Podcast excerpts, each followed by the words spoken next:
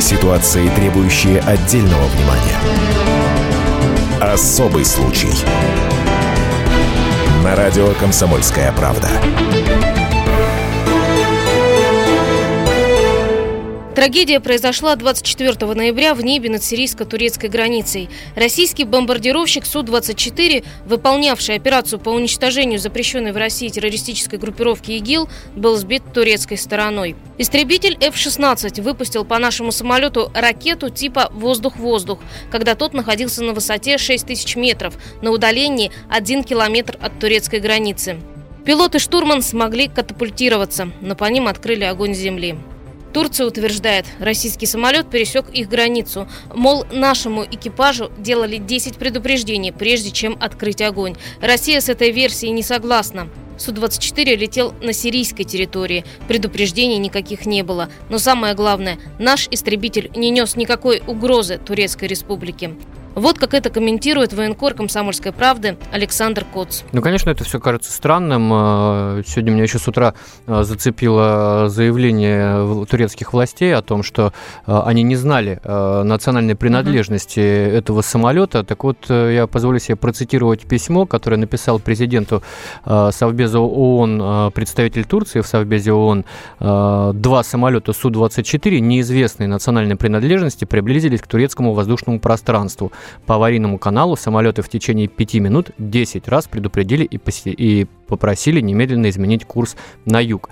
А, но на самом деле вот после этого заявления вызывает, э, вызывает вопросы и сомнения в компетентности а, военных а, Турецкой Республики, потому что идентифицировать самолеты как Су-24 они смогли, а национальную принадлежность идентифицировать не смогли. Ну, вопрос такой возникает. Создается ощущение, что турецкий истребитель буквально караулил наш Су-24. Владимир Путин назвал случившееся ударом, который нам нанесли в спину пособники террористов. Мы давно фиксировали тот факт, что на территорию Турции идет большое количество нефти и нефтепродуктов с захваченных ИГИЛ территорий. Отсюда и большая денежная подпитка бандформирования.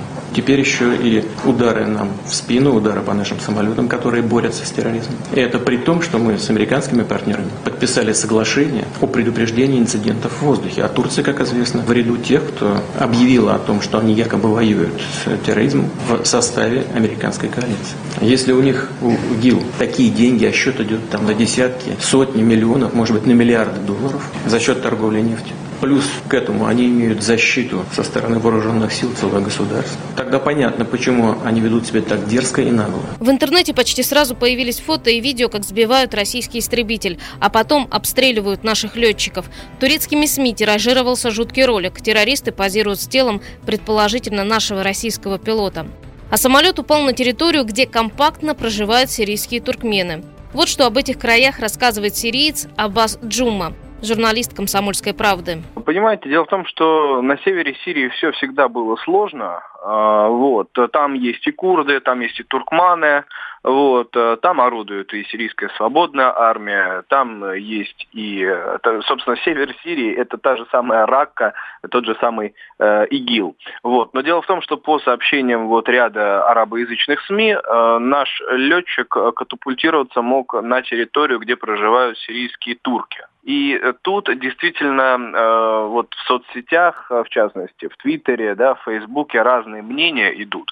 Кто-то говорит, что все, конец пришел русско, русскому оккупанту, да, цитата это, вот некоторые злопыхатели. Кто-то говорит, да ничего страшного, вот. Мое личное мнение, собственно говоря, в зависимости от того, куда он попадет. Дело в том, что действительно очень много туркманов в этой территории влились в ряды сирийской свободной армии.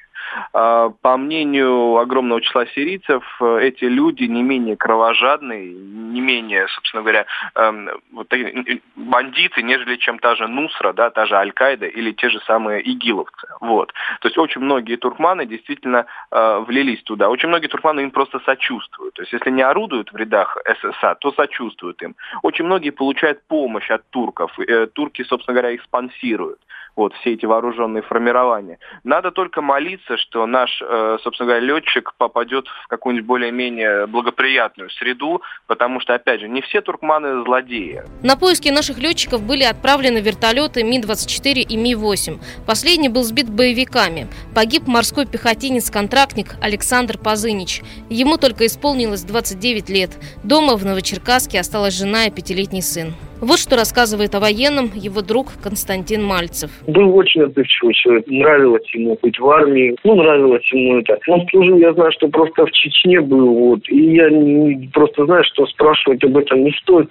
Ну, так проскакивали у нас с ним разговоры по поводу этого. Он очень был рад тому, что вот подписал он контракт в Крымск, куда его отправили. Просто, не знаю, для нас это очень неожиданно. Вообще просто горько и неожиданно, что вот так вот все получилось. Он не ради орденов как бы служил он служил во благо Российской Федерации и защищал непосредственно и семью, и своих родственников и близких. В итоге 39-летнего выжившего штурмана Су-24 Константина Мурахтина удалось вывести из тыла врага благодаря сирийскому спецназу.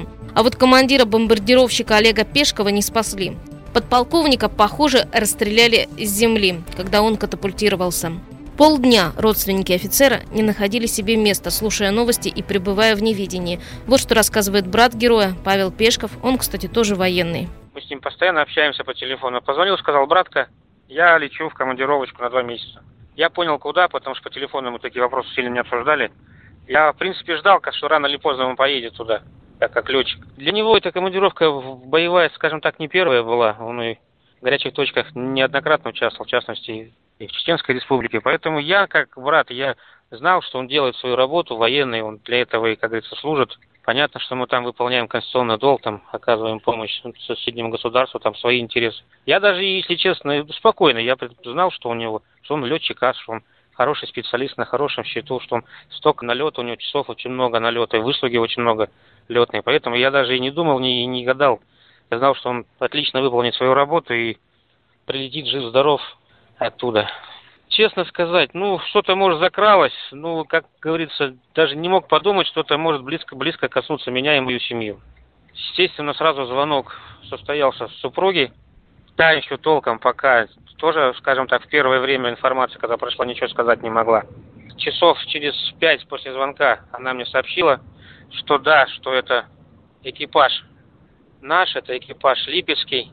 Я весь интернет перерывал, проходила информация, что там какой-то майор, я не помню фамилию, что этот майор с Челябинска, что самолет с Челябинска, ну как-то может быть, ну не то, что успокоился, ну да, понимаю, там горе, что там летчик погиб, ну вроде как не братка, вот как-то так. Ну а потом, когда супруга позвонила, сказала, что точно это экипаж наш, что там Костя, что там Олег. Кто из них кто, было непонятно, только когда был доставлен штурман на нашу авиабазу, и тогда супруги позвонили с Москвы, но у нее там много друзей, брата, естественно, в Москве там вышестоящих в сообщили, что привезли Костю, штурмана Олега. Олег погиб. Но родные отказываются верить в гибель Олега Пешкова. Говорят, пока не увидим тело, будем надеяться на чудо. С самого детства он занимался и авиамоделированием, он и занимался и парашютным, и планерным спортом в Десафель. Прыгал с парашютом, летал на планерах. Любил, как говорится, в небо. Он когда стал летчиком, я говорю, без неба жить не могу, небо для меня это все, я там дышу, чувствую себя как птица. Всегда был волевой, смелый, передовой, всегда там за ним народ. В классах, в школах был всегда на передовых позициях, скажем так, там. И пел хорошо, и на гитаре играл. Ну, в общем, компанейский был человек, поэтому я не знаю, как это могло произойти. Я до конца, если честно, не верю. Я не верю всем этим информациям и видео, показанные боевиками. Ну, я понимаю, что тела-то нет. Тело где-то там. И я предполагаю, вот у меня уверенность такая, я знаю своего брата, у меня такое предположение, что он жив-здоров, но ему плохо, он тяжело, может, ранен, без сознания, но он где-то в плену. Ни я не поверю, пока мне не покажут тело, пока я не увижу, я не знаю, там, вплоть до ДНК, если там какое-то тело будет представлять, я не поверю все равно. Но, похоже, ошибки быть не может. Президент уже подписал указ о присвоении Олегу Пешкову Героя Российской Федерации посмертно. Посмертную награду получил и матрос Александр Пазынич, орден мужества. Выживший штурман Константин Мурахтин тоже получил этот орден.